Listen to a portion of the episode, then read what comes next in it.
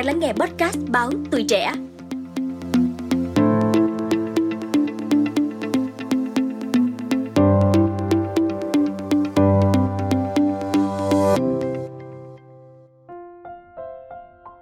Có lẽ không ai biết chính xác hủ tiếu gõ có mặt ở Sài Gòn từ khi nào. Có người nói món ăn bình dân này đã có trên dưới 20 năm nay. Cũng có người cho rằng nó xuất hiện từ thời xa xưa lắm. Nhưng à, những tiếng gõ lốc cốc thay lời rao cùng chiếc xe hủ tiếu có nồi nước lèo luôn bốc khói nơi góc phố hay bên trong một con hẻm nhỏ nào đó lại là hình ảnh quen thuộc với nhiều cư dân Sài Thành.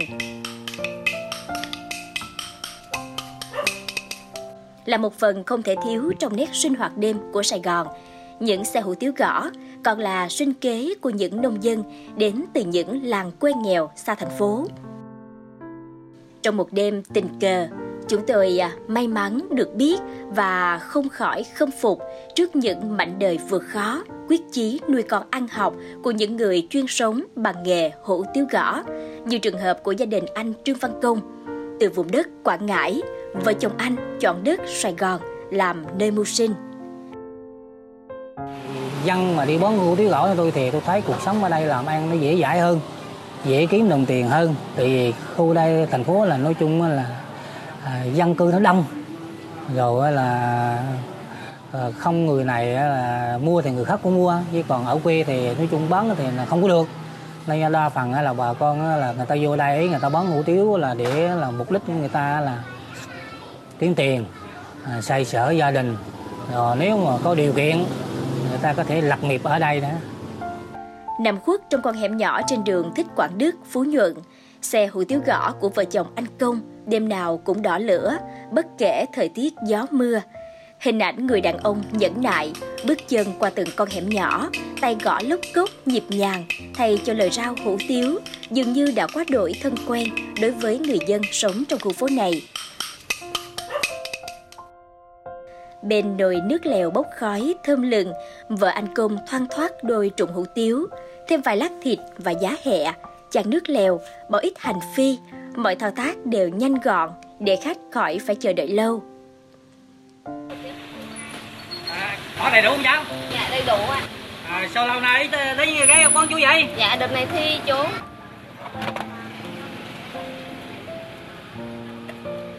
À, lâu lâu cái con chú ủa chú này cháu? Dạ rồi, Mưa gió bớt ghét quá. Dạ. Dạ, không có gì chú. hủ tiếu gõ này mình bán ban đêm thứ nhất là cái giá cả nó rẻ.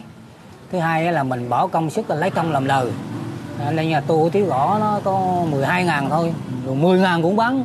Rồi em bé mua 5 ngàn cũng bán. Mà ví dụ à, khách nào mà săn săn chút thì người ta ăn 15 ngàn. 15 ngàn thì nói chung là mình bỏ xương vô thịt nhiều vô à, người ta ăn là nói chung là người ta khai ngon. Và thứ hai nữa là hủ tiếu gõ là mình nấu là nói chung là nó sạch sẽ. Thứ hai là nước nó nóng. Nước nước lúc nào mình cũng trụng nó sâu sùng sục sùng sục á. Múc ra có nghĩa là hơi nó ba nó thơm. Nên là nó vừa túi tiền của người dân và nó đủ thành phần à, xe ôm rồi sinh viên học sinh người ta cũng đều ăn hủ tiếu gõ hết.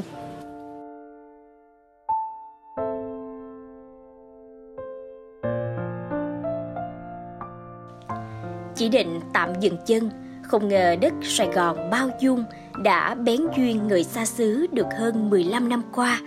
Những đồng tiền lời dành dụm từ xe hủ tiếu đã giúp gia đình anh Công vượt qua những tháng ngày thắt ngặt nhất.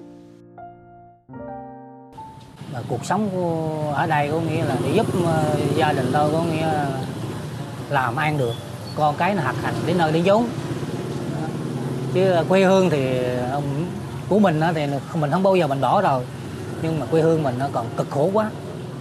Một nén hai sương à, lâm lũ cũng cực khổ. Thì thôi mình thấy cái mảnh đất này có nghĩa là làm ăn được. Giúp cho mình có nghĩa là cuộc sống sau này, cho có con có nghe học con thành tài.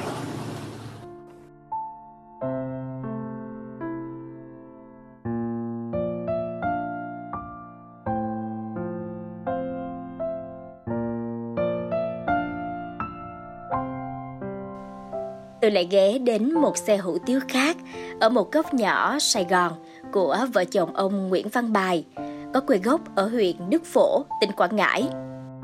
Cũng tương tự như người đồng hương, vợ chồng ông Bài cũng đang trong cuộc đua tiếp sức để giúp những đứa con theo đuổi giấc mơ học hành nơi phố thị.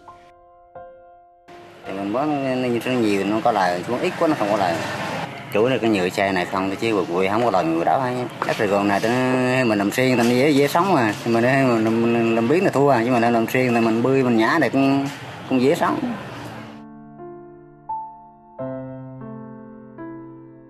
Khách đến ăn hủ tiếu thì có đủ độ tuổi, già, trẻ, lớn, bé.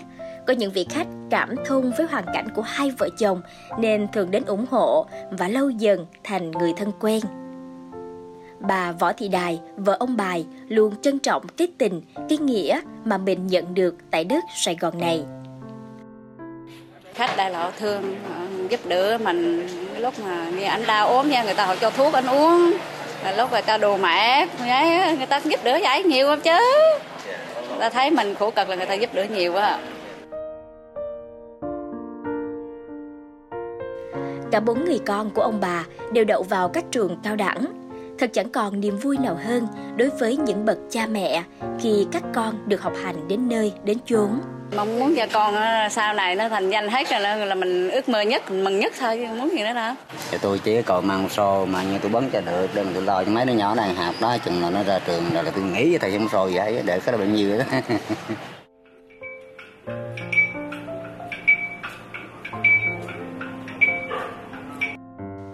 Đó là những động lực để hai vợ chồng duy trì xe hủ tiếu gõ hàng đêm suốt 18 năm qua.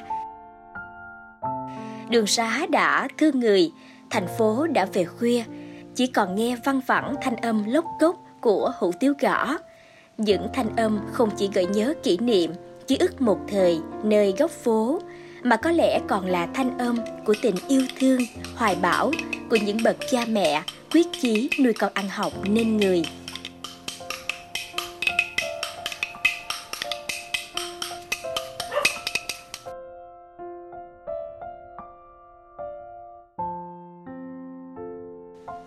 Cảm ơn bạn đã lắng nghe số podcast này. Đừng quên theo dõi để tiếp tục đồng hành cùng podcast Báo Tuổi Trẻ trong những tập phát sóng lần sau. Xin chào tạm biệt và hẹn gặp lại!